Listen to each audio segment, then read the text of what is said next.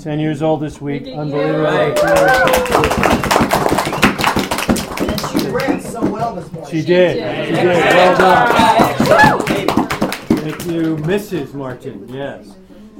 So I think we, you know, with two in the room, I, we probably should sing "Happy Birthday" to both women. And remember, that's B-I-R-F-D-A-Y. This is birthday. Happy birthday to you. Happy birthday to you. Happy birthday, dear both of you. Happy birthday to you.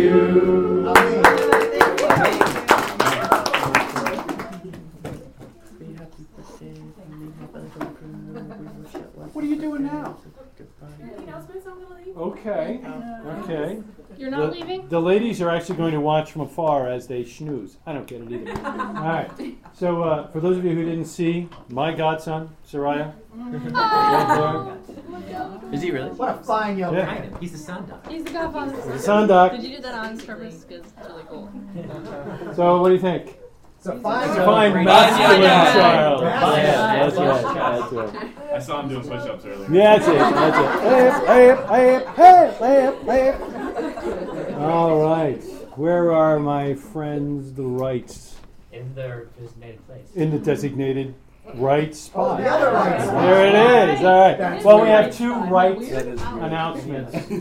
One of which is right and one is very wrong. The right announcement first, of course, is that in two weeks, these fine people will watch their eldest daughter get married to Zach. Right. Mazel tov. I met Zach. He's a good man. The wrong announcement of the rights is that the other rights are, I think, going to be moving to Texas. That's good, too. It's good. It's just not as it's just not as right as it could be for us. So uh, yeah, I've got his new uh, cell phone. So uh, I think he's out. You're out till Feb- you're out all of February. I think he's out three in a row, which matched up pretty much with where you were at. So I think at the beginning of March we get to see Rick on Tuesday night again, and Jerry Wright will be back long enough to say goodbye. Is he So. Uh, leaving that week? I don't know. I'm, I'm not. I don't have the details, but we want to ask them, not moi. So uh, we were thinking maybe having a goodbye. That's what I was thinking. I think so. Let's have it at their house in Texas. No, no. Let's. Yeah, we, we should probably have it here. Okay. Uh, let's see. Let's see. And oh, I, I, Kate was here. Kate's leaving. Kate was here last year. I don't even remember Kate from last year. I remember Kate. Kate has to sleep. I, I, I don't get it. Okay. I know. You know. Did I miss? Are there like naps going on? Naps are not going on. They're time? going on. To naps. I don't get it. So. I normally nap here. I certainly. there's nothing wrong with that. All not So let's see. naps. Did Ashlyn? I did. Or Jonathan. Jonathan. Jonathan. What a guy. What Wow. a guy. A Right. Mitch. What a man. He's a mensch. Mensch. Jonathan was uh, elected by his peers to be the uh, head. Where are you? The head of uh, of Hillel, The Jewish which is a student. Jew- a student group on campuses uh, that's Jewish in nature. Get it? Hillel, right? Okay. Um, so he's actually the president. Yeah, UNC Charlotte. So he's uh, he's been invited to a leadership conference of Hillel, and uh, is actually teaching last night and today uh, to their group. So pray for Jonathan. What a fabulous example of godliness in uh, in our world today. And uh, Gregory, Greg, you can be very proud. He's a good man. He's a good man. Good deal. You should be. I don't think the Torah North folks are listening to us anymore, but if they are, hello. And we appreciated them sharing with us at Tuesday night. Absolutely. In fact, um, David McDonald, one of the elders at Torah North, taught Tuesday night's class here. From And From there. Yeah, he didn't come down to do it. We did it remotely. Yeah. Technology. Yeah, so we may be doing some more of that kind of stuff. Um, we're, we're working it out to see Did you get the uh, audio? the best way. I have the audio. That'll be posted uh, sometime after I finish. After I finish. So it's It probably was an tomorrow extended sometime. class. So we have last week's class. We have the portion discussion from two weeks ago will be going up, uh, probably tomorrow. Uh, the portion discussion from today will probably be going up. And yeah, so there's a lot to catch up on there. So that's that's the dealio there. Did I miss any announcements? Oh, two more announcements. The one behind me and the one with the lady in the door. So, while Kate is leaving, it turns out that Rebecca is leaving as well. But this is good. Rebecca will be taking her maiden voyage to the Holy Land on 3 March. Oh, As is, as is the custom of the community, if you want some prayers to be placed and brought to the place where God chose to place his name and where he promised to hear the prayers of his people, then you can, the next time you see Rebecca, because you've got at least one more time, Really? Um, you want to make a note to write those down. Maybe praying for a mate. Maybe. Mary, perhaps. Probably. So, so uh, Rebecca is graciously offered to do that for you. Uh, Kate, are you going? You and I are saying here.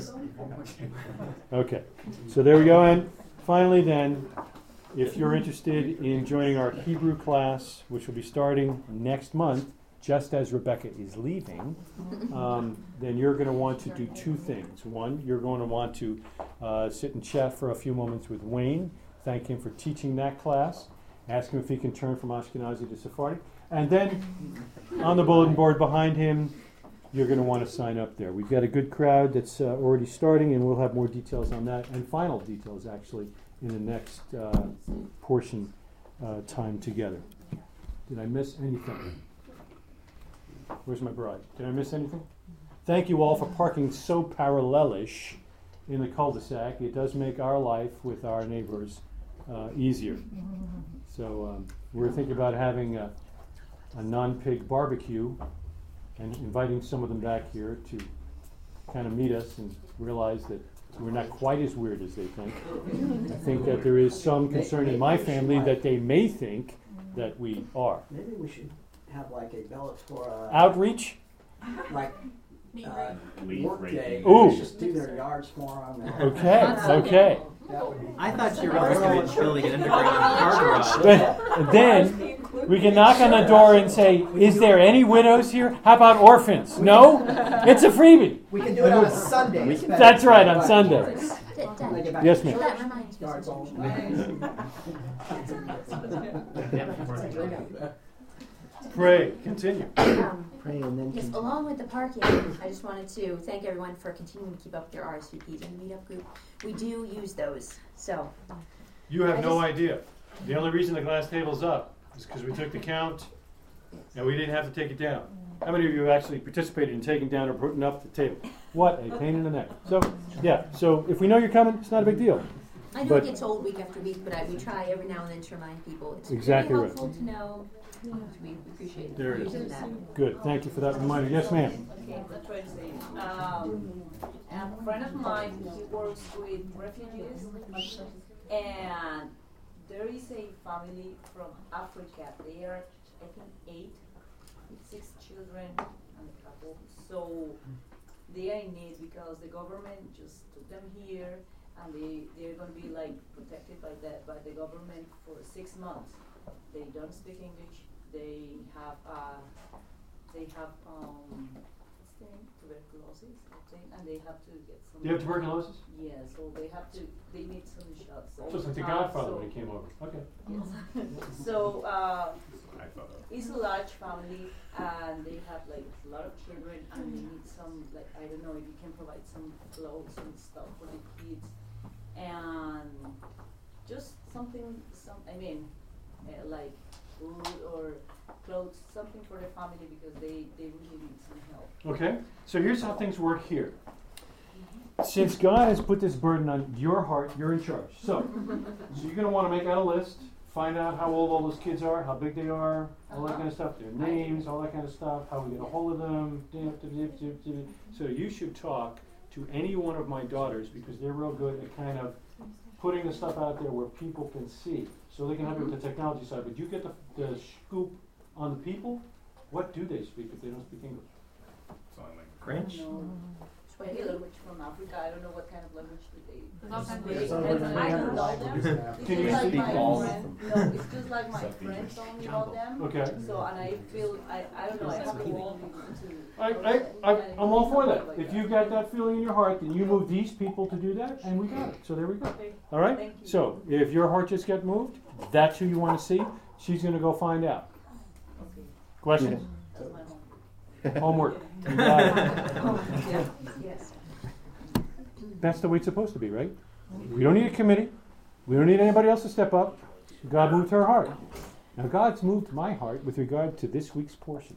Thank you for sharing that. Mm. We're not going to start in this week's portion. We're going to start in the Haftarah. You'll find that in Ezekiel chapter 43. Forty-three. Is it? 43? Ten through twenty-seven. Page eleven fifty-nine. Page 1159, to have a chumash like my daughters. Blessed are you, Adonai, our God, King of the universe, who has sanctified us with his commandments and has commanded us to engross ourselves in the words of Torah. Please, Adonai, our God, sweeten the words of your Torah in our mouth and in the mouth of your people, the family of Israel. May we and our offspring and the offspring of your people, the house of Israel, all of us, know your name and study your Torah for its own sake. Blessed are you, Adonai, who teaches Torah to his people Israel. Blessed are you, Adonai, our God, King of the universe, who selected us from all the peoples and gave us his Torah. Blessed are you, Adonai, giver of the Torah. Amen. I'm reading from Ezekiel chapter 43, verse 10. As you know, Son of Man, dis- eh, I beg pardon, I don't have my glasses on. There it is. Ah. As for you, Son of Man, I was looking for them for almost two hours the other day, and they were right where you see them now. what are you laughing at? As I pull mine out. Yeah. As for you, Son of Man, describe to the house of Israel the temple, that, why? They may be ashamed of their iniquities, and they shall measure the plan. And if they are ashamed of all that they have done, then make known to them the design of the temple, its arrangement, its exits, and its entrances, that is, its whole design, and make known to them as well all its statutes and its whole design and all its laws, and write it down in their sight, so that they may observe all its laws and all its statutes and carry them out. Now, I'm not the uh, Hebrew scholar in this room, we all know that. But the word describe in verse 10 is actually nagid, it's the word to sing. So, sing and broadcast around how cool the temple is. The idea being that when the people hear this, they would be ashamed. How is it that people who hear of the temple of God, which we're reading about in excruciating detail right now, would be ashamed? Why would that be? Because they're not doing it? Because they forgot about it? Why? Why do you think? they're getting kicked out of it? They're already out of it. Oh, that's cool, alright. I mean, I feel like reading through Ted, that portion and then also this one, the thing that really comes home is the holiness of God Amen. and um, the immense number of rules and guidelines and procedures and walkthroughs you have to do to simply even get into the presence of God. To approach s- Him. d- Forget staying there. I mean, just even to simply have the privilege of offering an offering, you've got to offer a whole stack of offerings. Because we've got to get the place set for Him, Right. and then we can show up. Right, and so um, I think that that by itself is, uh, or should be, humbling to look at and think, wow, if God is that holy, if there's that m- many requirements and restrictions associated with His presence, then um, like what is my life looking like? How how meticulous am I to keep sin out of of the the temple of God, as it were, of His community, His Mhm. people? Mhm. um, and and how much am I then shaming or disgracing him with what I have allowed in? Amen. Who is, who are His representatives here? His people. And if there's sin in the camp, we should be ashamed. Rick. Um, the focus this week in, in the portion, as opposed to the Haftarah, the portion's focus was on the, the priestly garments. and the and the family that they came from, Levi, if you remember back in the portion where where uh, um, Leah has her son Levi, you know, she names him Levi because she wants to be joined to her husband.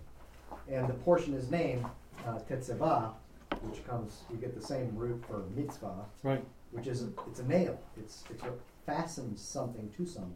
Right. Or, or something to it, you know, and all the way, yes, last, last week we, we had the description of the tabernacle and the, and the, and the nails. Pegs, yes. Pegs that everything were hung on. We were reminded again and again, and this, and now in the Haftar as well, the reason why they're ashamed is because they're not joined to him. Exactly. They're not seeking to be joined to him.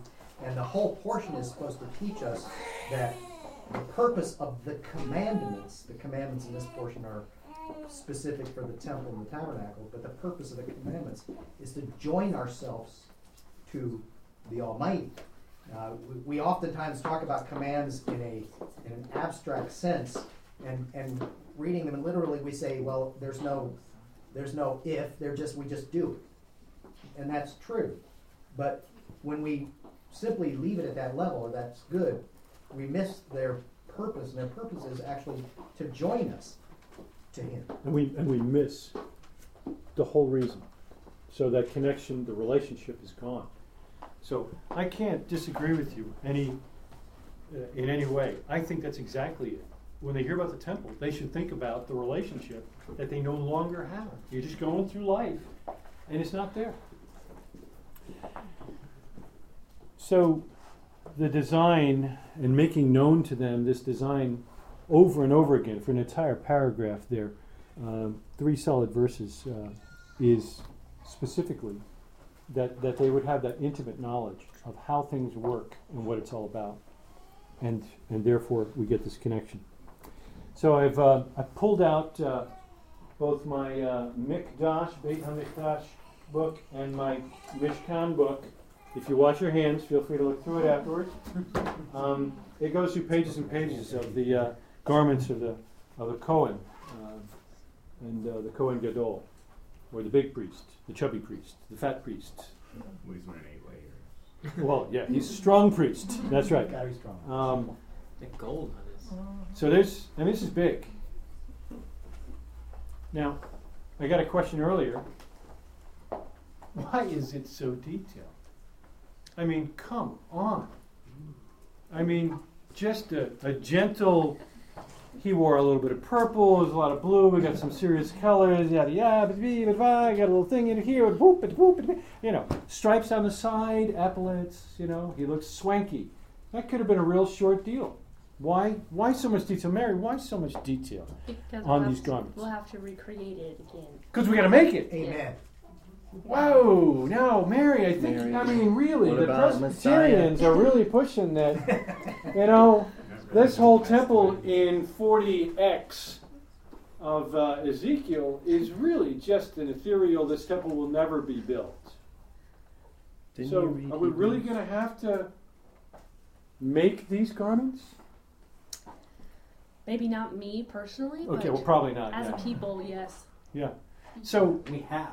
Rabbi we- Richard Yeah, just they- made I was going to say, And yeah, most of those are, if not all of them. glass case in Jersey. Yeah, Yeah, I are they see all, that, are they all done? Yes. Most of them. See? They- So, so the question On then way. is still is still there. I got you.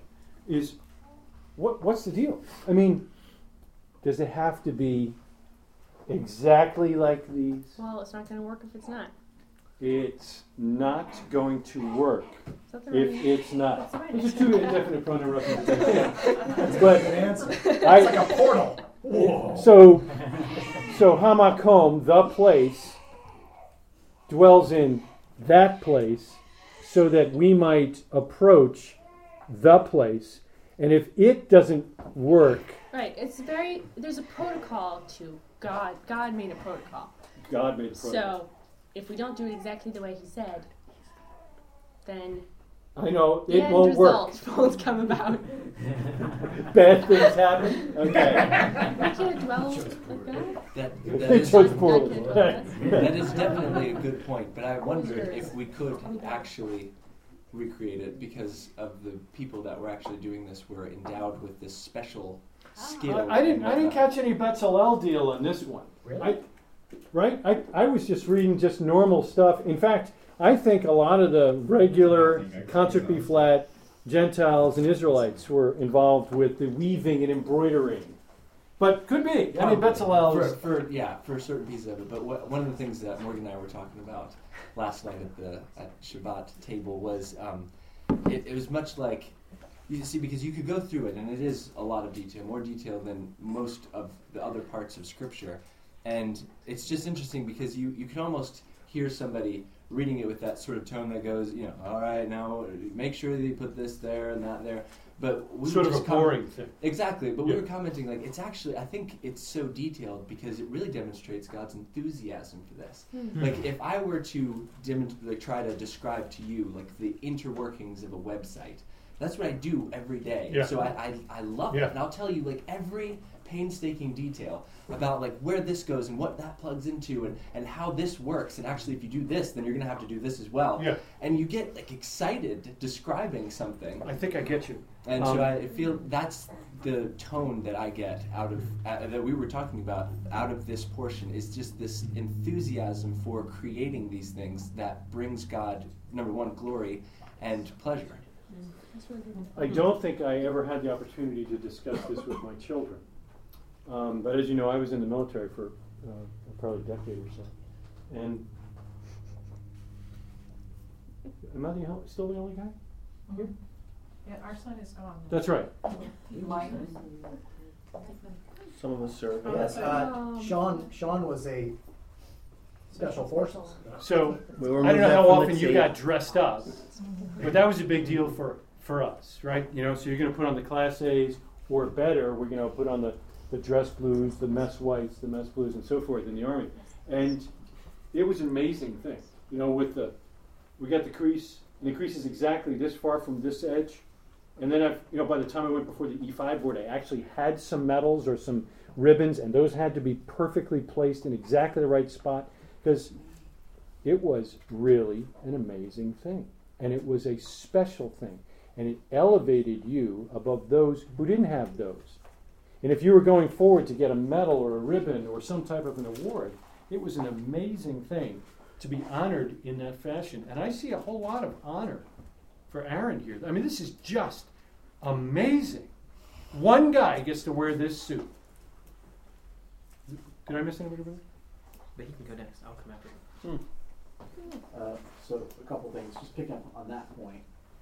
Uh, actually, this portion does say, chapter twenty-eight, verse twenty-three, uh, I'm sorry, verse three. Uh, and you shall speak to all the wise-hearted people whom I have invested with a spirit of wisdom, and they shall make investments. So there is God, Some some sense of right. God does direct the hand of those Yeah. who, Yeah, who good. are involved in the physical making of the garments. He did it then. He's doing it He now. Does it now? He'll do it again if he needs to, right? So that was one point.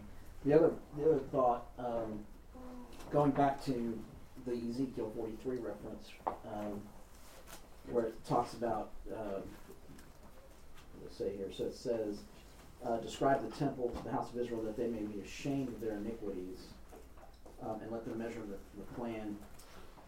Um, that reminds me of another verse um, several chapters earlier, Ezekiel, Ezekiel, Ezekiel chapter 10, where Ezekiel describes the Shekinah, the dwelling presence, leaving Ichabod. the, Yeah. the temple. And it says that it departed from the threshold of the temple. And, um, and there's an interesting midrash in, in um, Lamentations Rabbah where the midrash says it provides a little bit more detail, and it says that when the Shekinah was departing, that it, it moved first to the threshold, from the threshold to the to the eastern gate, uh, from the gate to the courtyard, from the courtyard to the roof, from the roof to the wall, from the wall to the city, and then from the city to the Mount of Olives. And then it ascended, the Shekinah ascended back to heaven from the Mount of Olives. That's kind of cool, right? Because um, obviously, mm,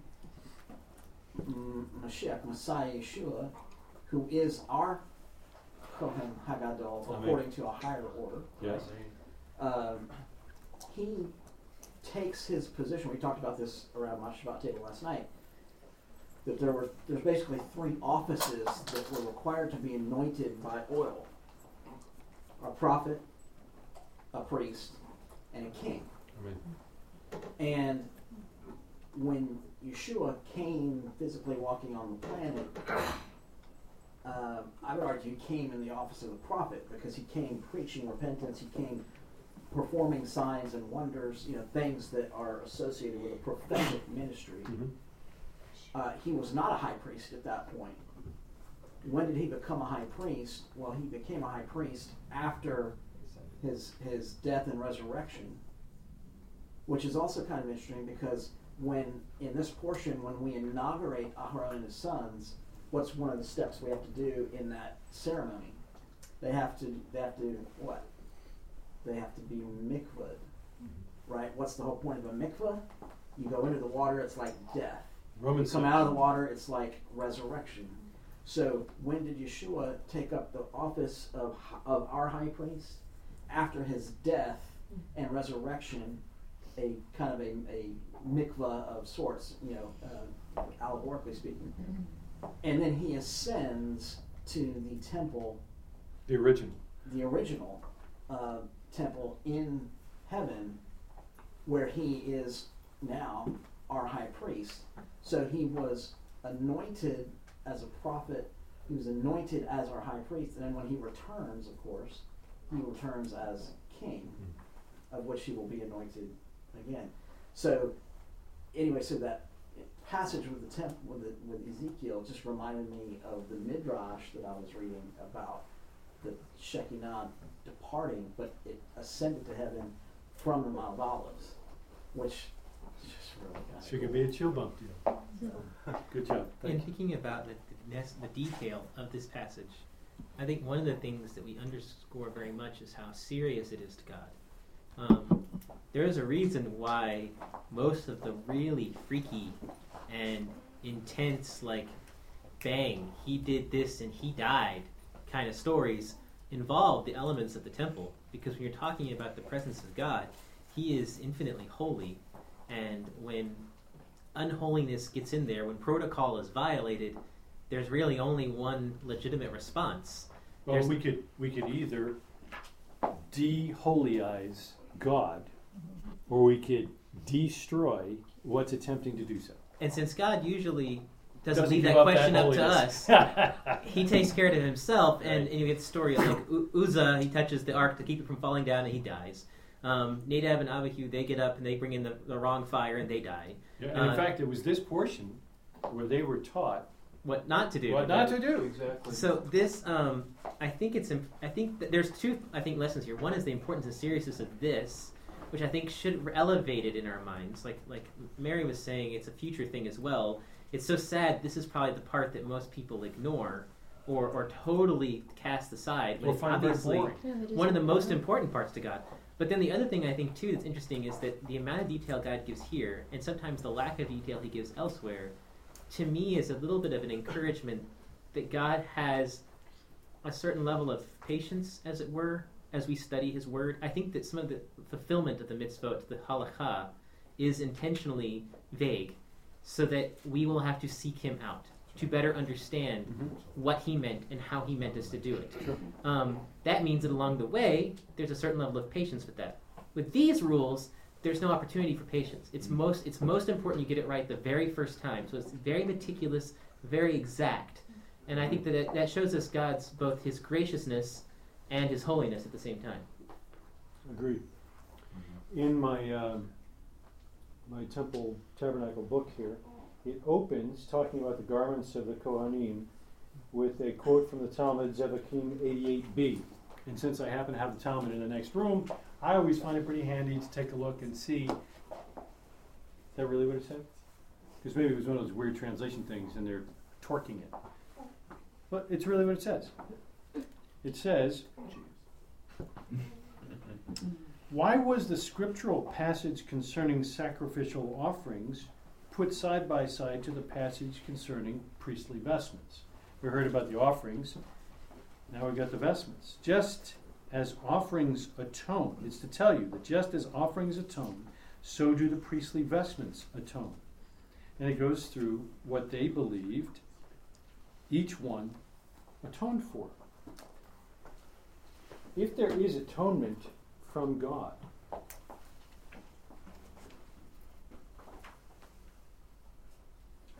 one would think it needs to be, as Joshua said, exactly according to the way he said it needed to be done. If even doing the incense, which really doesn't have a whole lot to do with atonement, when done wrong, could kill you, one would think that these vestments, when worn, might have a very special sense. You'll recall that uh, Moses is described as being very strong, could still see, was ready to keep going, and God said, You're going to die today. Go up to the mountain, we'll have a little chat. That's it. And he died on the mountain. How did he die? Well, it appears God took his life. How did Aaron died. It doesn't say Aaron was old, feeble, and just ready to just lose it right there in the wheelchair. And the vestments kept getting caught in the wheels. It doesn't say that. In fact, he had to climb the mountain. Uh-huh. When they get up on top of the mountain, what they do? Take off his vest. They took that off. What happened? There, that's it. Those vestments evidently kept him alive. I, I think one other, just to follow up on, on what uh, Joshua was saying in terms of how important this is. Uh, it's interesting that this portion uh, is one of the only portions, I think it is the only portion in the Torah where the name of Moshe is not mentioned. Hmm. Hmm. So let's think about that for a second. Because Moshe, Top shelf. he is he is top shelf, right? He is uh, he is First king Redeemer. priest. He's everything. He's a type of Messiah, right? And he's running the show, you know, from you know from beginning of the book, you know, all the you know all the way through Deuteronomy. Yeah. But this particular portion, his name does not show up a single time, which is if to say, what I'm doing here by consecrating a priest is so important that the limelight moves completely off of Moshe Rabbeinu and is totally focused on Aaron and his sons Mm, and like what's going on here. Mm. So That's good. That's good. If you had to describe these vestments, I'm sorry. Yes, ma'am. Well, I think I'm skipping back. I, I missed something there. What I liked about Oh, this I think we're still in the first verse. I mean, it's okay. Thank goodness. I, in Ezekiel, Yeah. I loved where it, at the end where it says, "Then I will accept you." Yeah. After all of this, Absolutely. do this, do that, and. It's the precision. I, I loved the thought of the precision of it, and What's the inverse? know, the other thing too. What's the inverse? If you do all you this, not- I will. But if you, If you don't, I won't. I know. I, I know. It's interesting, and I liked uh, the Bereans Rick's thing Mm. too, where it really brought out to me the difference between holy and profane. And Amen. I kind of see that more this year than I ever than I ever have. this is uh, Marianne's one year anniversary with our community. Thank you. And she finally gets it. Yeah, no. Takes me a while. We're And so, still getting it. if you had to, uh, if you had to describe these priestly garments, beged, to someone who had not read the Bible, and they weren't going to be making them, you were just trying to describe it as if I was there, didn't have my iPhone, you should have seen it. Unbelievable. How would you describe it? What would be the very first thing that you would say? There's Aaron, big beard. Now what? First thing that comes to mind. Colorful. Colorful. Gold. Gold. I mean. It's it's like gold everywhere, right? It's gold in everything. Gold. breastplate with the stones. Okay. Tell me about that breastplate with the stones. Obviously, it's about here. Ah. It's square, which is interesting because that reminds me of the New Jerusalem, which will be square. I like that. 1500 by 1500. Or the one and a symbol- half by one and a half. And the similar stones that we see Yes. later on in the description of the New Well, Jerusalem. foundation stones. Right. The foundation stones that we see, you know, and the, and the names, some of them we don't quite know what they are today, but sound beautiful. The inscriptions of each tribe on each stone. All right, let's slow down. You got a lot going here. So we got this breastplate, and I've got how many stones on it? Twelve. Twelve. In what order? Order of the birth. In order of the birth of the tribes. Uh, why do I have to say that? Because those times it's Yes, other times it's all over the place. I mean, you, you could do a Bible study for the next month or so just on what the order means. That this guy is now up here and this guy, he's missing. I mean, so stuff like that. So okay, so we got birth order, and every single one of them has a stone. I didn't know that. I watched the movie. Everyone had a flag. I didn't know they had stones too. What else? Pomegranates. I thought of Gabby. When I read it. Pomegranates, okay? Yeah. So we got it, and and it, you wanted to make sure you get the rhythm there, right? A bell and a pomegranate, a bell and a Yeah, pomegranate, yeah, a bell and a pomegranate, a bell. Love it. Okay, good. The tally tote. The tally tote. Somebody who hasn't heard the Bible would think the Tully Tote was weird. Okay. I'll grant you that. They would think it weird. Good. What else? The turban. The turban. Mm-hmm. Now this guy, I I don't think I've ever seen anybody wear a turban and a crown or tiara, if you will. Uh, although tiaras tend to be feminine, this one was solid gold, so I wouldn't call it very feminine. Why is your Why is your head down like that all the time?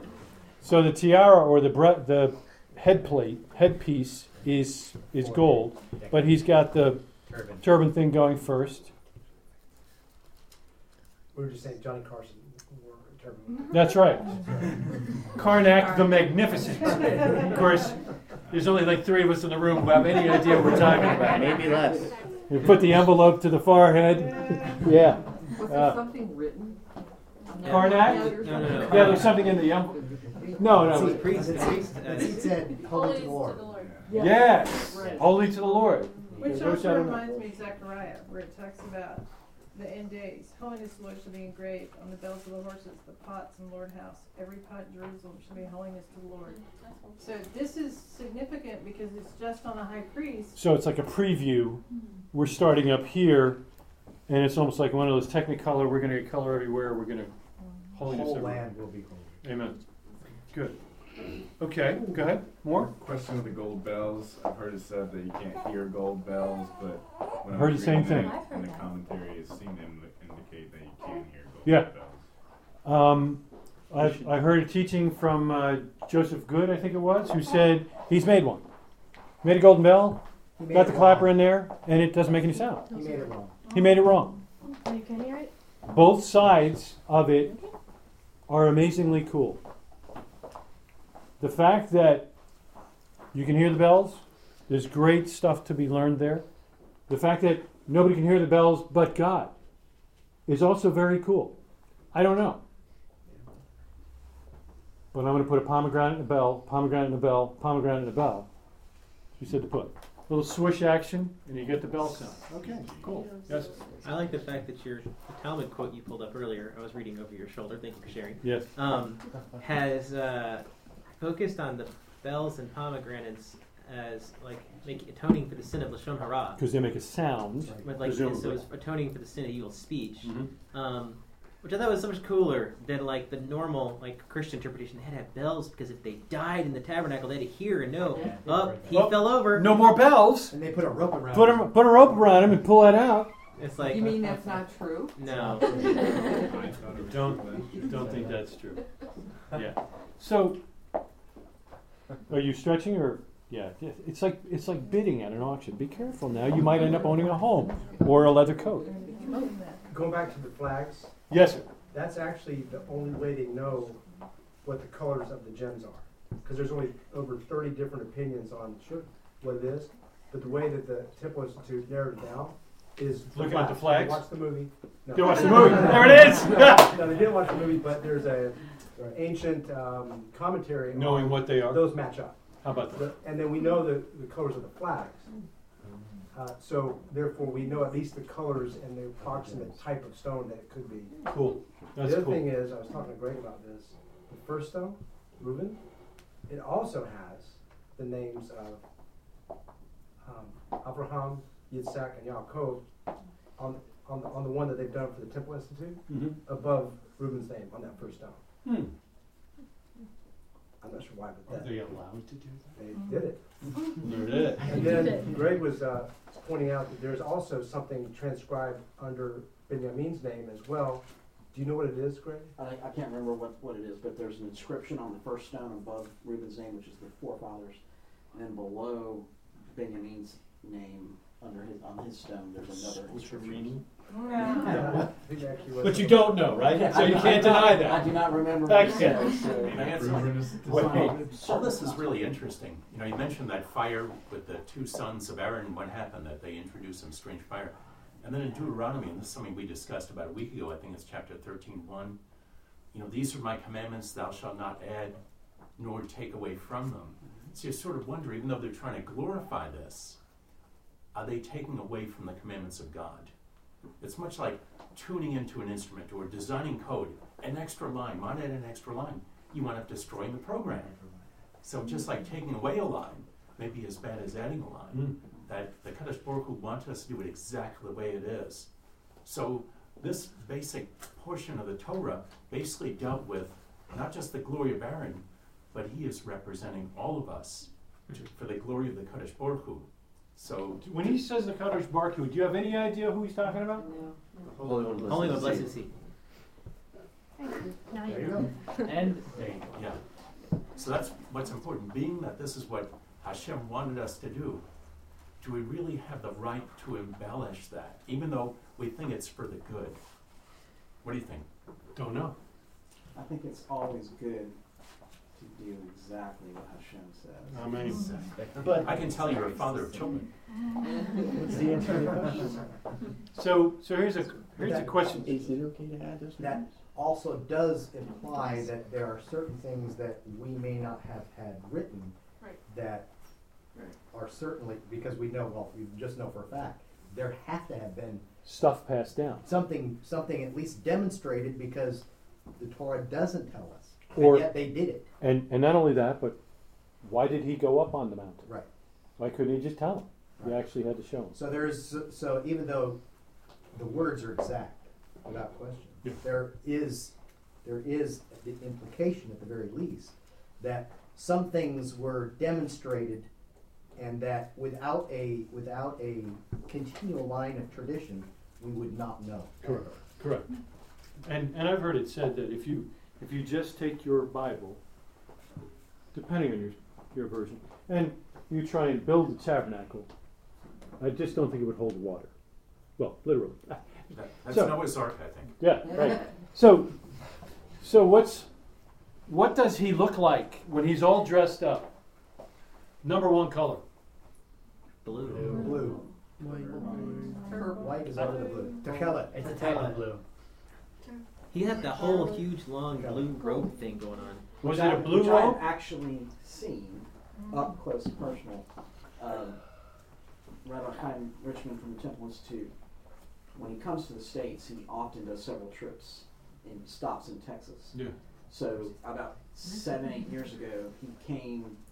Uh, he came, and usually when he comes, he oftentimes will bring a One piece or two. a piece or, of something that they've either recently completed or, or whatever.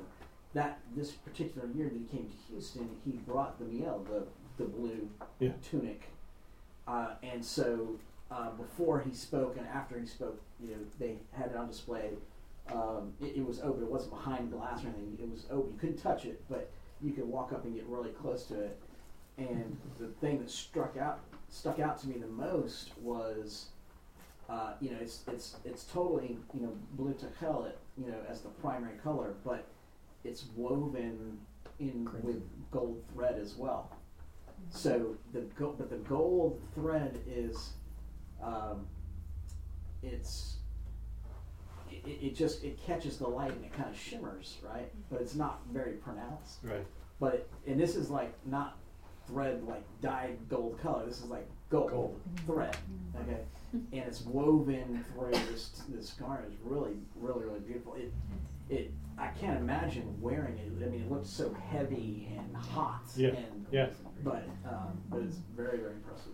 So, if you're wearing this big blue thing, and you got the turban on, you got the breastplate on, you got the epaulets on, you got the crown tiara thing on, Got oil on your head. and the tunic. I'm trying to figure out if you're about to go before the Holy One, blessed is He. What does He see? Is this glorifying God? If He walks in as the high priest, who does He represent? The nation. The nation. So, what does God see? His people. He sees his people. He sees the glory of his people, the beauty and preeminence of his people. What makes them that way? Him. You then. I was just gonna say, I mean, he, God Himself says in this Torah portion, like you know, inscribe on the crown so that you know you bear a, a, a remembrance to me of Exactly. people for their Exactly. their sins, and also the bells, the same thing, and the inscri- inscriptions on the breastplate. It was all to remind Him Yeah. of people. Yeah. It's like the rainbow in the sky. Noah's rainbow. Yeah. it's not for Who's who's that for? It's not for you. It's not for me. It's for him. Yeah. I'll put my bow in my sky so that I remember. Thank him. I beg your pardon. Yes. sir. Well, it, it's interesting because you know you have we have these very in, uh, in, uh, ornate uh, vestments that are beautiful and striking, and Mm. all of this, but, but yet when uh, when the Kohen Hagadol went into the holy of holies, On one day a year. all of that comes off, and he goes in wearing a simple white, White linen linen. garment. So when he actually stands before the dwelling Good presence for you. on that side of the curtain, there's no There's no show. there's no show there. It's just humility and simple purity. Amen. Um, so there is a, a striking Yeah. difference. Yeah. When the holiest man on the planet goes into the holiest place on the planet, on the holiest day of the year, to come before the Holy One, blessed is He. It's well, it's the white linen of the saints. I know I read that somewhere. It is kind of interesting too because it's like the flip of the, the actual tabernacle. Like the most beautiful part is in the part that no one really goes in. Yes. And as you get further out, it's like more like copper is used. With bronze and some of whatever, yeah. things. Yeah. So it's And the, interesting. oh, that and, for the, and, the, and the guy is the opposite. You're Yeah. right. He's all dressed up. Hmm. Hashem's concerned about the inner things. Yeah. Hmm. Yeah. I have a question about the Ur- Uman and Urim and Thummim. Oh, troublemaker, the Urim and Thummim. That's one of my questions. when I Divination. get in the world's come is like, can I understand this? 'Cause Yeah. We see glimpses of it, but it doesn't always make sense. Yeah. The Talmud So- talks about it. Batteries for the lights. Um, it's inscribed on the breastplate with all of the 12 names, um, along with, uh, it's actually in Yoma 73, I was just looking at this. Um, but there's a couple letters missing, so they say, well, it's got all the, the names of the 12 patriarchs on there. That's why they inscribed the others. including um, I forget. There's a couple other things because all the letters have to be there because when they consult it, the, there's two opinions. Either it lights up the correct answer of whatever question you're asking, Which, which unfortunately can only be yes or no and must be posed in the form of a question. or the letters of the answer to the question protrude, and then it's not just as though anybody could go up and look at it. The letters protrude, but not in order. So the priest who's looking at it has to have the Spirit of God in order to put the letters in the correct order for the answer. So it keeps it from being abused by just anyone. And the other part is that the Talmud talks about that the prophetic utterances, there's there's conditions to prophetic utterances. Like when Jonah pronounced 40 days in Nineveh will be overturned, there's an implied condition of that it wouldn't happen if they actually turned. But the Urim and Thummim, when the answer is given, there's no going back, no matter what. Hmm. It's final, it's set. And the last time that the Urim and Thummim are mentioned are in Ezra and Nehemiah about they are trying to make a decision, and they can't until they get a priest who is able to read the Urim and Thummim there. And then it kind of disappears from the biblical text from there. Mm-hmm. I gotta get a, a couple of these stones. the Goodnick, the Goodnick uh, uh, brings the opinion that the Urim and the Thummim are are the name of God written upon parchment and placed into the ephod, and it basically causes the ephod to be alive. It, it lights up. Oh, cool. Yeah, I, I think of the breastplate stones. Doo, doo, doo, doo. yeah. Yes. I, I think um, the, uh, the understanding of what the actual names of the stone Urim is derived from or, light, so it's lights. Right, right. And Thummim is, I think, uh, like perfection, perfection is. That, that one of the uh, one of the understandings being that the light brings the clear, you know, the light brings the clear Clarity. cl- brings clarity, brings the, the proper or the complete understanding, or the proper direction, you know, that kind of idea is is is one of the opinions on what the names actually mean for the Mm. stones. Um, um, so anyway, there's a bunch of stuff. Yeah. Kind of Yeah. there, but it's Cool. Joshua. I think it's cool that in both the shoulder um, Epaulets. epaulets and also with the breastplate, um, the way it's described and how it's inscribed is like that of a signet ring. And um, I think the only person I know now that has a signet ring is you, or some sort, your little wax seal deal. But it's cool because in, in ancient times they were much more common, and it's because that's the only way you would know for certain that it came from you. Um, whenever I get, since you were the only one I know that even has one, you get a little wax seal on the back, and you're like, I know who this came from. um, but they would specifically design it to be the image for the whatever the royalty was, the, Right. the, the crest or whatever it might be. Right. Um, in this case, it's really cool because it's like Aaron is the like exact um, d- uh, representative of the people of Israel. He is like their signet ring before God, and he stands Oh, before them cool. as like a, as like their image, as Yeah. it were, on their behalf. What's really neat about that is um, thinking about that in the context of Yeshua, is that Aaron. It's like if you had to pick one dude to represent the people before God, let's pick the holiest, most impressive fellow that we've got. Yeah. And that's the whole thing. Like Aaron is sanctified, he's set apart, he's wearing the holy to the Lord uh, item, he's got all the garments on. With I mean, he's the best possible representative that they have, or he should be, and he's the one that goes before them. In the same sense, it's like Yeshua comes on our behalf, and he is perfection. Um, he is complete, so that uh, when, when God is dealing with his people, as it were, and, and Yeshua enters as a, as a mediator, it's like you've got, the, or as the the um, the uh, almost like the attorney, as it's kind of described in First John. You've got the most, you have the best possible representative on your side. I like it. Think it's Yes, ma'am. interesting um, with the Yeshua and also just with the tabernacle here that, I mean, who is Israel? They're just, they've been slaves. They're a couple months, couple weeks out in the desert, and I mean, they don't really know what they're. God's the one who takes the initiative here. He says, Build this, I may dwell among you. I just think that's really beautiful and really like gracious of God that He, and I mean, they didn't necessarily know how to approach him, so he gives him this, he's you know he gives Aaron the um, the ephod that they that he may wear remembrance of them before God. So I just think it's really like generous of God that he just like and same thing with Yeshua, like he invites us and he gives us things we didn't even know we could ask for, Mm. I think uh, the, the which is himself really. That's the whole Yeah, thing. I mean, the, the poignant thing appears to be um, if we think that God chose and desired to dwell among us, you only have the very beginning of the story. Because He didn't want to just dwell among us, He wanted to interact and be connected with us. He wanted to have relationship with us.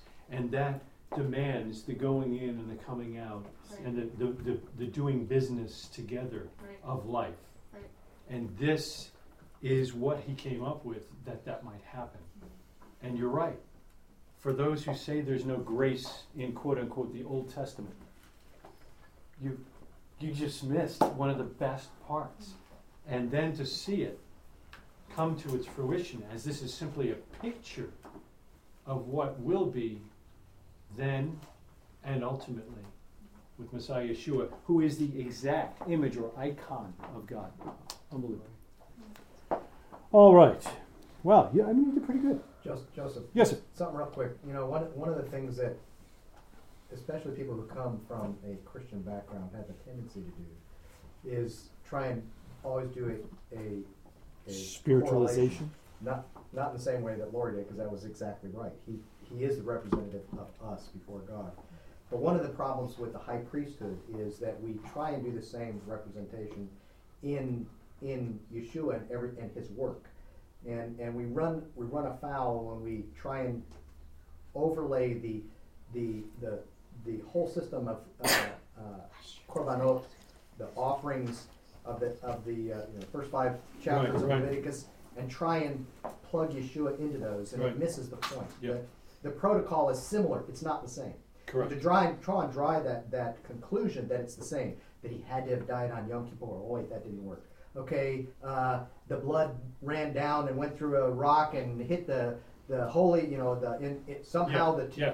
the the Ark of the Covenant was there and the mercy seat. That's, Right. you know, Or, or, or that a human sacrifice could actually be the same as exactly a lamb. Exactly. You know, the, the problem with it is that we need to understand as as people that read the book, not mechanically, but as if it were living, Mm. That that when God uses symbols and and homiletic ways of describing things, uh, He's not trying to always draw a one for one comparison. He wants us to remind He wants to remind us that the systems are similar. And, and to your point, I think the book of Hebrews, as you've taught, gives us a good hey, you think this was good and it had a purpose. This is even better. Different. But they're not equivalent. Exactly. If they were equivalent, the book of Hebrews would have been completely different. Okay, here is the before and after for every single piece. See, he did this, that's because he was. And, it, and it doesn't do that. It doesn't do it at all. But when we when we do the equivalence, the problem is, and unlike what Lori just did, where she showed Yeshua as a representative of the people the same same way the high priest was, when we do the equivalence game, when we have Yeshua, as some people read the book of Hebrews, they immediately can say, "Well, all this stuff is just it's hmm. secondary. It's it's really diminished. It's bad." And you end up questioning, why do we have all this detail? Exactly. because if it's just to say this is only pointing to that and nothing more, then you don't need all this detail. And the, and the irony of it is that the writer of Hebrews is trying to go out of his way to make it clear that this is not done That's away right. with. Yes, right. That it still has a purpose and will always have a purpose. And this is a parallel with similarities. Exactly. And one can, you can learn about this one from the other, but you know the writer of Hebrews is trying to actually make it clear, but yet ironically, turned on. traditional theology It's turned it on its head. has turned it on its head. For I got you in one sec. Um, the idea that we need a high priest, we need a mediator, is definitely something that you can learn from these passages without question. Amen. And he needs to be a very holy man because he will represent the people before the Holy One. Blessed is he. right? Well, now that's a great parallel to grab. We still need a high priest. Absolutely. But we have a different kind of high priest. He's not a high priest like that high priest. That doesn't mean that high priest was bad. We get a different kind of high priest, different priesthood, different temple, different reason for sacrifice. This priest has a busy job. This priest did it once. They're not the same in any way, never intended to be so. But we glom onto it and want to grab that. Yes, sir. I think when we're reading a passage like this, um, there's such a danger to over spiritualize to the point where it loses its significance. And then, ironically enough, when you over spiritualize it, you eventually rule out its necessity, so then you don't read it anymore.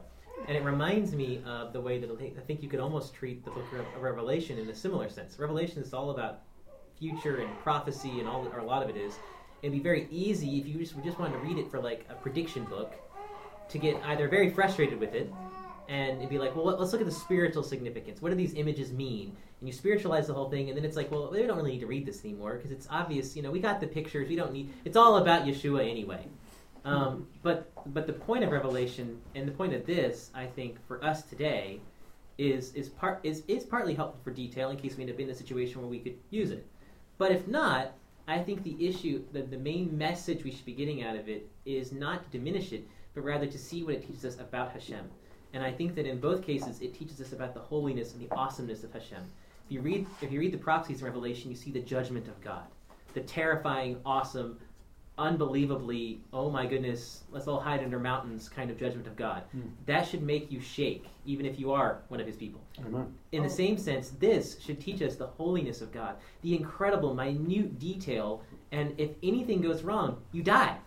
And his unbelievable concern and care for his people and high regard as well as his as well as his approach as far as teaching his people i think that's also really cool he specifically makes this so detailed because it's so important and then he walks moses through the whole thing we're going to get like a lot of this stuff again right. in leviticus when it happens god is making sure they knew exactly the way that it had to be done and i think that if anything that should hopefully emphasize its importance. And as we're doing our various interpretations, kind of the Pardes level, I think a lot of times, I know, a lot of times people like they like to hover on these in the sod. It's like let's focus on the mystical elements of this, and it's like that's the bottom. The first levels, the the simple, obvious one is where you start. Then you compare it to other things to see how cool it is, not to diminish it. Right. And then you're thinking about well, what's the message that God's trying to send? The last thing you do is this reminds me of you know this mystical, spiritual, cool concept. Or the Indiana Jones movie with those stones that glow. Right. Yeah. Exactly. All right. Turn to chapter 29 and verse 19 while Marianne talks. I just think that that just helps me figure out that first uh, thing in Ezekiel. Describe the temple that they may be ashamed of their sins. I think that right. being part of what he said, so exactly. so you think of that yeah. as an answer. You bet. Just, I'm just going to quickly add on to something that yeah. Joshua was saying. Because, yeah, on the practical level, one of the things that really stood out this year was imagine if you were one of either Aaron or one of the sons. Like, how would you, would you ever be able to let's drink right wine the same? Would you ever be able mm. to, to look at a loaf of bread the same? Or put on clothes the same? or like look at a goat the same way. Like everything, every aspect of like those little minute details of life that we overlook most often would would be enhanced so dramatically mm. because we see how it relates to God. Life and I death. think yeah, and it was just reminded me of First Peter two, where he talks about you know, being a chosen people and a royal priesthood, and I think that is a differentiator of his chosen people is that they do bless him for the bread and the wine because they acknowledge its significance to him. That it's not just something we brush off, that we see him in every aspect of life. That's, exactly that's right. why we're, we're chosen. That's good. All right, well, Josiah and I are going to flesh out this uh, passage here. Exodus 29 19, you shall take the other ram, and Aaron and his sons shall lay their hands on the head of the ram. Verse 20, and you shall kill the ram and take part of its blood, and put it on the tip of the right ear of Aaron, and on the tips of the right ears of his sons, and on the thumbs of the right hands, and on the great toes of the right feet, and throw the rest of the blood against the sides of the altar. This seems to be an absolutely extraordinary. Yes, sir. I'll wait till you finish. Thank you. question. I didn't notice you were. Um, thought you were trying to, you know, counterbalance a bit. Um, an extraordinary thing here that these guys are being set apart in such a special way. I mean, you get the special garments. Even if you're not the high priest, if you're a priest, you still get cool garments and go through the deal. And wow. And now you've got this funky anointing. It's not just an anointing with oil, but also an anointing with blood on the right lobe, the right thumb, and the right big toe. Mine says middle of the ear. Cardinal. Okay. Part of the ear. The ear. The thumb of the ear, if you will. You take the thumb to apply the lead. No, Barry didn't do that. You put it on the I tell you, it's a rough crowd. All right. So I asked Josiah, is this unique? Are these men now in a class of one? A Cohen has this done to him. And the answer? Can you elaborate? Yes. Would you now? He's killing. He's killing. Good answer. Yeah. Wow. Yes, you had something. No. Can you read the, the passage you've got? That's elaborate. Gee whiz, I tell you. Then the priest shall take some of the blood of the guilt offering, and the priest shall put on the lobe of the right ear Lobe. Thank you. Go ahead. It was a throat thing. Of the right ear uh, of the one to be cleansed, on the and on the thumb of his right hand, and on the big toe of his right foot. Josiah, this is a guy who needs to be cleansed. What's he got? Why is he being cleansed? Because of his leprosy. He has leprosy. What's our aunt? Somebody, tell me. Why would we treat a man who is walking dead outside the camp? What are we saying when we bring him in? Have him go through the third day and the eighth day deal, and when he's all set, what are we doing by doing this? What are we saying? He's like a priest. He's like a priest. He's as pure as a priest at that point. So, completely dead, unable to be touched, interacted with, he's put out. And now he's brought near. And he's not just brought near like he can come back home. Brought near in the same way that this man can draw nearer than anyone else. Well, I think the key is the connection to sin, because tzaraat is traditionally seen as a punishment for sin. Right, because it's not So, just Hansen's disease or he's leprosy. healed, that normally indicates repentance, and Yeshua highlights the significance of the of the of the repentant one to God on multiple occasions. He talks about you know the, the Well, leaving the- the ninety nine to go for the one. Or the ten lepers, and how many turn back and Oh, just the one. Right, okay. But the, uh, the but the um, he highlights things like with the prodigal son, the son who comes home. Um, they, they put a robe on him, they kill the calf, and the other son's like, wait a minute, I, I, I'm a good guy. How come I don't get all the special treatment? It's like, well, you, you've had me. You've always been here. Your life's been good. This guy's had you know a rotten experience because he messed up, so we're glad to have him back. He was dead, now he's alive. and it's all about relationship. And I think that that's I think it's really cool. We talked I think about this a little bit last year. when We got to the, this passage in Leviticus that um, the the, Zar, the man with tzaraat uh, is going to be looked down upon. He, he he's been in a bad place for who knows how long, and people he has literally had to scream unclean, and people have avoided him at all costs. Right. Um, in the same sense that the priesthood has to be set apart, the priesthood has to be elevated from the rest of the people because their role is holier than the average person. Um, the man of tzaraat gets like a boost, as it were, to his standing. He gets a privilege that no one else gets, That's right. which I think helps restore him just to get back to In the- normal in the eyes of the people. Yeah. Exactly. This is why uh, traditional Judaism treats the Baal Teshuvah, the repentant one, Mhm. with such honor, because Hashem shows us that someone who is repentant from sin is is uh, is especially close to God, as opposed to the way that we normally would think of it. Someone who has never walked away has a deep relationship with Him. God wants us to know that the repentant one is very dear to Him. Amen.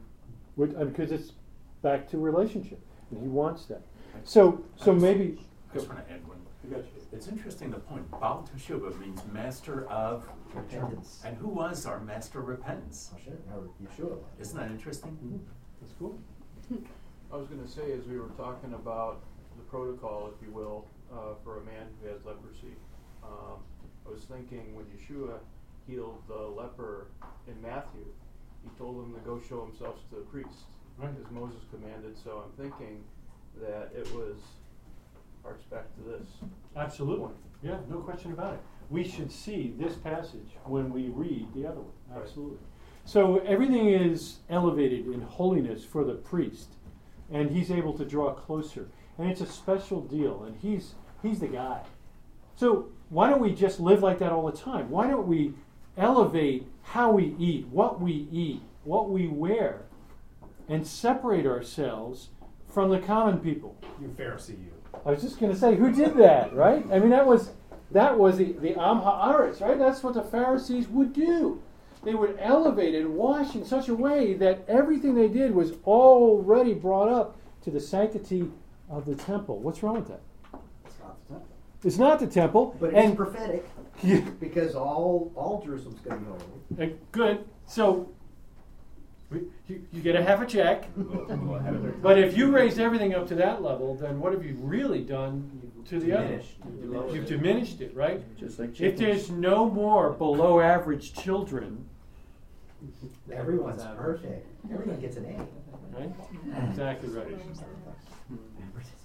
I just want to add to it. I just want to underscore a point I made earlier. In terms of the glory, by doing that, are we doing it to glorify ourselves or to glorify the Holy One, blessed be He, the Kadosh Baruch Hu? And I I think any person, you know, that considers themselves religious, it's so important to remember that. Are we doing it for our glory or for the greater glory? Amen. Yeah, righteousness exceeds that of the Pharisees, right? I mean, it's like, what's the intention there? Exactly. Exactly. Yes. Just picking up on that, the whole concept of the uh, of the leper, it brought to my mind the famous passage from Romans chapter six: "The wages of sin is death." Right. So here you have a, a leper who presumably contracted this condition. Uh, the sages say that's typically associated with, with um, evil tongue, evil speech, gossiping, things of that nature. But nevertheless, some sort of sin is understood to be this, the reason the person contracted it, and he's as good as dead. Wages of sin is death. But the gift of God, the free gift of God, is eternal life through Messiah, which is to say, if there's the repentance, then he can draw near and, and he can come into the presence of the Holy One. Blessed be he. And reestablish that relationship and connection. Good. Just want to add a point to what you mentioned. There's a story in the New Testament where a man is blind, and one or more of uh, Yeshua's disciples ask him, "Is he blind because of a sin?" that- Blind Bartimaeus. Exactly. That maybe his parents or someone committed a sin, and what did Yeshua say? His blindness is for Glory of God. Exactly. Were you making noise? Just stroking the stroking the uh, stroking the beard there. But Yeah, no. it was your noise. Sorry. Yes, sir. I, I would have, uh, I think it would be just a marvelous sight to be able to see all of this. I mean, that's one of the things that's really neat about reading this is these are things that we would normally, even as a normal Israelite, would never see. Right. So we're given, we're given like a peek behind the curtain. And, and the detail, but it's not just a detail uh, that's happening in, in an abstract sense or in a non-linear sense. These are details, as we read, as we go through this book, these are details that are followed in a, in a chronological order that are it, that is extremely precise, and, and it brings to mind not to not to compare jobs at all, but it brings to mind my job, and my job is to watch other people do the same job that I do, and to constantly be evaluating is it perfect or not, Right. and it's not on a scale of, and it's not on a scale of yes or no, it's on a scale of did they correct any faults that they made previously, all those kind of things. Did one pilot correct the other pilot, and constantly being able to measure it against the standard. And the standard is perfection. The FAA constantly tells us there's nobody perfect.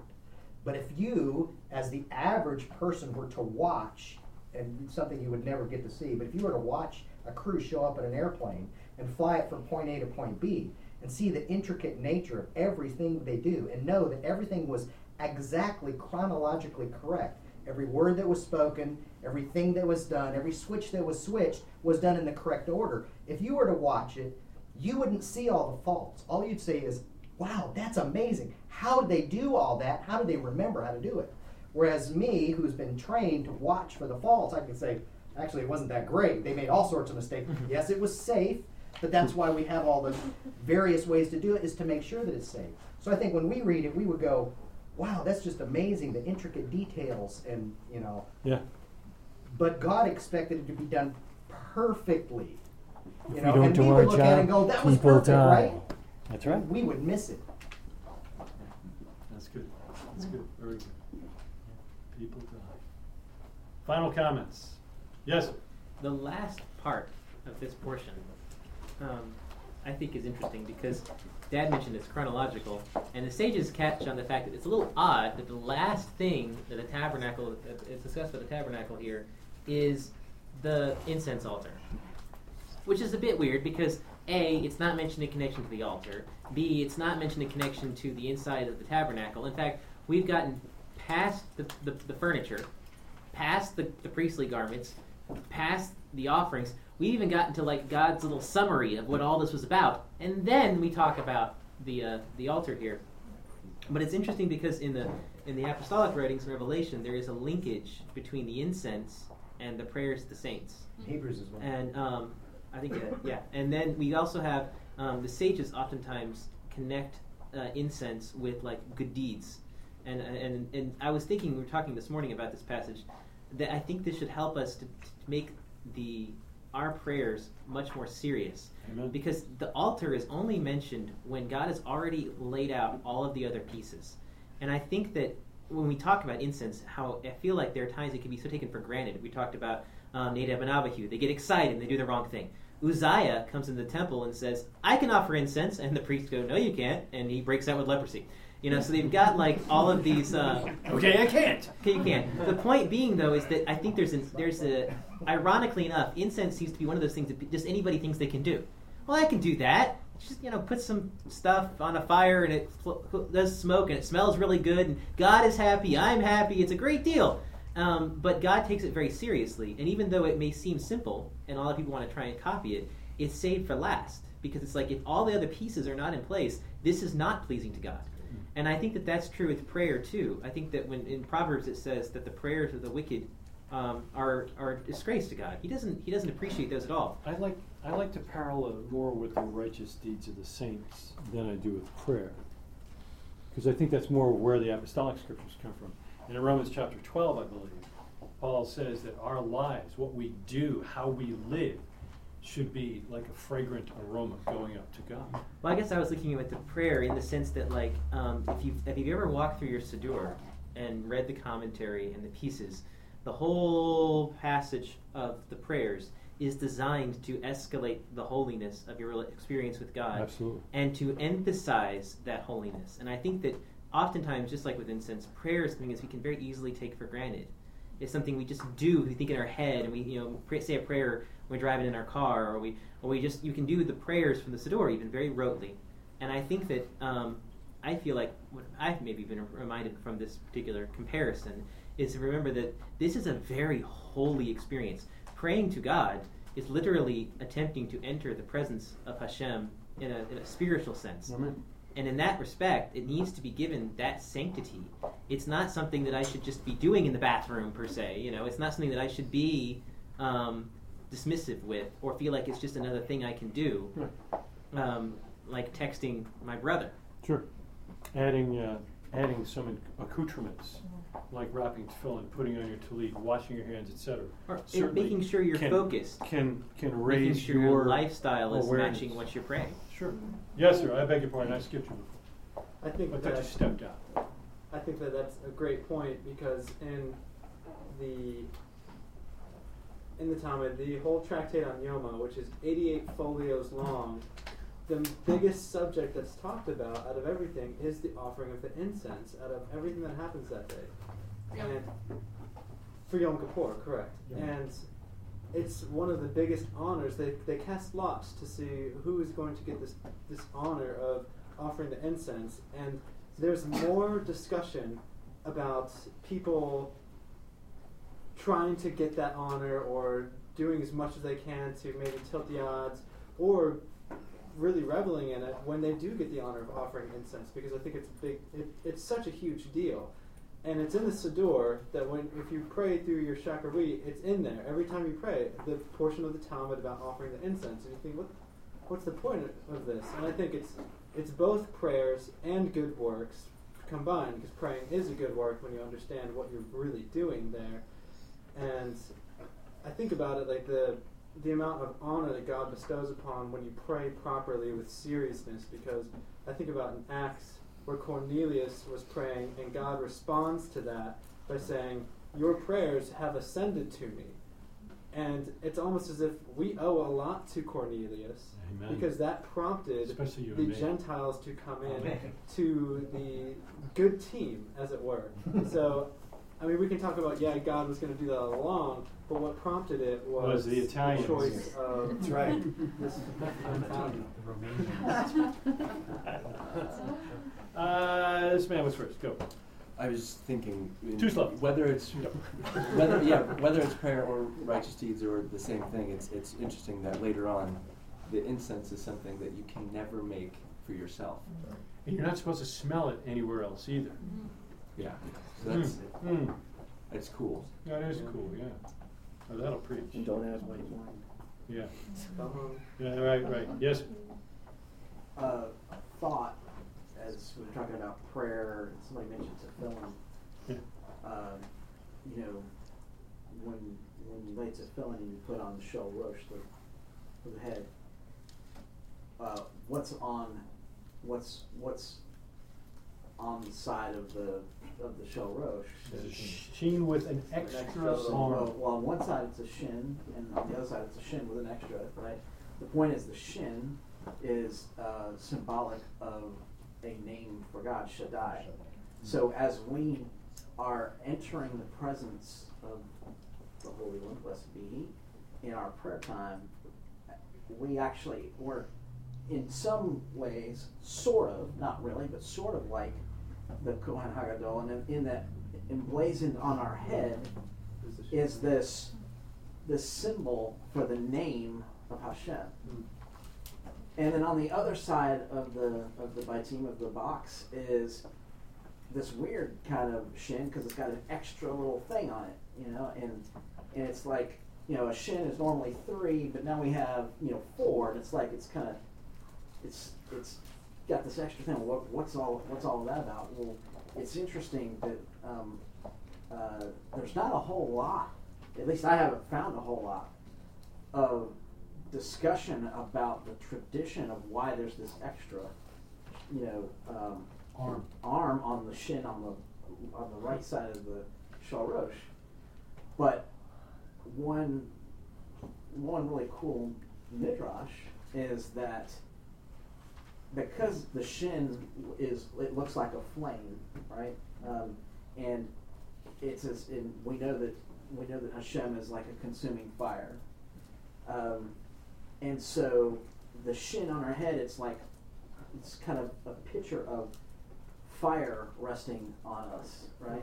But on the right side of the ba- batim, of the box, we have this flame that's split, which harkens back to Acts chapter 2 with cloven tongues of fire, which is a picture of the Spirit of God. So when we go before the Holy One, blessed be He, in prayer, we're, we're, we're, we carry His name and we are anointed, as it were, with, by the Spirit of God for that purpose to offer up prayers in that in that moment. I just find that extraordinarily Very cool Mhm. with respect to you know Yeah. what we see with the high priest and the, and the protocol, as it were, for prayer. Very It's really cool. Very nice. Yes. Yeah, I just want to uh, add to what you mentioned, that one of the greatest things that a Kohen can do is to offer the incense. It's one of the greatest privileges, and they would draw lots for it. And I'm sure many of us know that in the Gospels, Zechariah was selected to do that very thing. And there's a Hebrew concept called mida keneged mida, which means measure for measure. So he was he was selected to do something so special, and yet, much like Hannah that wanted a child and went before Eli, was given that child, and that child became Samuel, the same thing.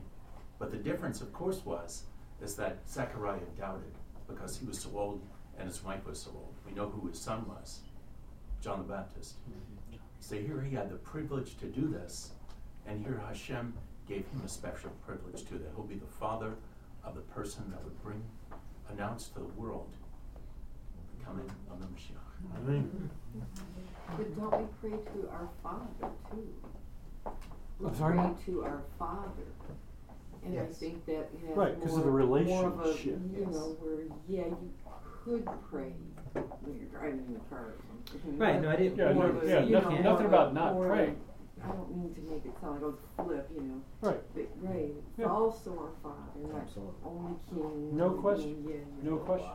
But, but I do think that there are some who just flippantly pray and, you know, and Or it you know, there's becomes- got to be a balance, right? It becomes very rote, or it can be used as like they only pray when they need something. Yeah. Yeah. God's not a vending machine. Yeah. And I It's not? that- that- that's what I was, and that's what I was trying to. I certainly wasn't diminishing, you know, praying in the car. I do that too. But Sure. I mean, just that whenever we pray, we need to take on that level of holiness, realizing this is this is a big deal. You bet. Right, I'm talking to God. And it's a tremendous privilege. Yeah. Yeah, he's not a buddy, right? Mm. Okay, so No. Just, you know, cracking them Okay, just preparing, preparing, preparing the grip. Yeah. Um, I, I close with this then. Um, this this particular passage is actually used in the um, in the Talmud. I think it's in uh, Shabbat something or other um, and, uh, about the story of a Gentile, and um, he happens to be Italian. And he, he, he goes by the window, and the kids are learning the Torah, and they're actually reciting this particular passage about the garments of the Kohen Gadol. And he hears this and decides that he wants to be Kohen Gadol. And the story goes that he goes to Shammai, who hears uh, instead of you know teach me the you know the, the Torah while I stand on one foot. This is a different guy. This guy says, you know, I uh, I want you to make me a proselyte so that I can be the high priest. And Shammai smacks him with the builder's cubit that he's always got, and uh, sends him off because of impertinence. And uh, so he goes to Hillel. And Hillel says, well, you know, that's no problem.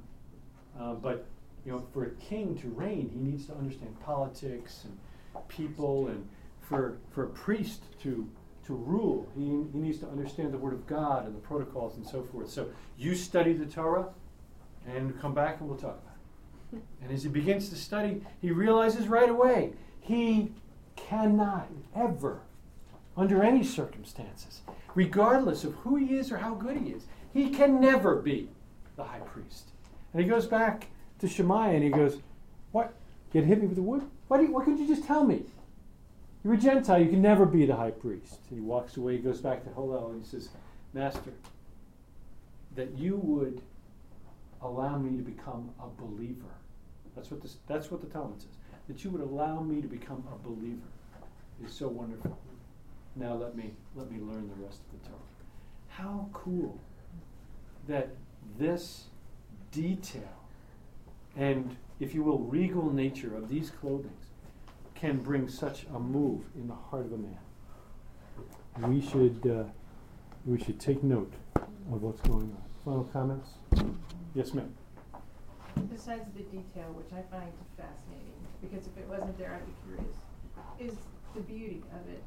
And then one of the things that just, you know, looking outside is amazing, but I think to see that our God is so creative. Amen. And It's not all grays, Yeah, motto you know, colors. I'm, I'm just enthralled by the, the beauty that he represented as he represented the people. Yeah. And I think that's really Yeah, it really is. Yeah, there's a there's a beauty he's associated with the representation of his people, and that really is neat. And it makes me want to know him more, because he must think highly of his people. That's good. Yes. Uh, Yeshua said that there'll be one shepherd and one sheepfold. And it also mentions in the prophets that I shall make you a nation of priests. So it sounds like with a confluence of those, that all of us will be priests. At least the sheep. Goats? Janine? Yes, ma'am. I just wanted to, to back up with, uh, well, what Janice said. You know, she talked about the beauty and everything, and we, we just, Greg and I just got a, um, a, a little thing from Jewish Jewels, and it was all on, um, one and love. And what I got from all of this is love. You know, I mean, we everything else, but it's it's really the Father's love. It's obvious Hashem's love for all of us, for His Amen. people, for His children.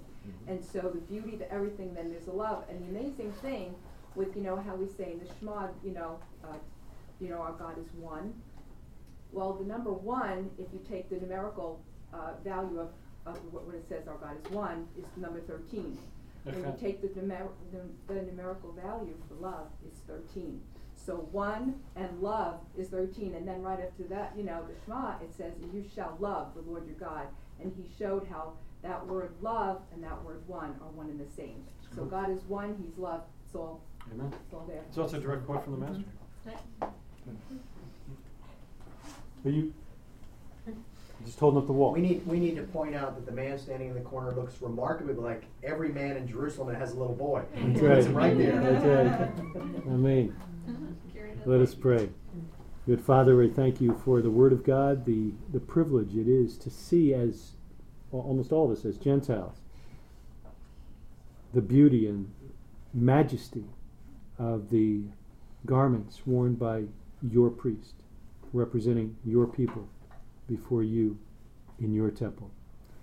Father, I pray that we would not trivialize it, we would not become flippant about it, or just dismiss it as some kind of a that was then, this is now type of thing. As many men and uh, women have raised today, a reminder that there will be another temple. I personally believe that this temple that we've read about today in Ezekiel will be when your son reigns in Jerusalem. And I pray, Father, that we would all here have the privilege of drawing near, of approaching. And we thank you for it because of Messiah Yeshua, in whose name we pray. Amen.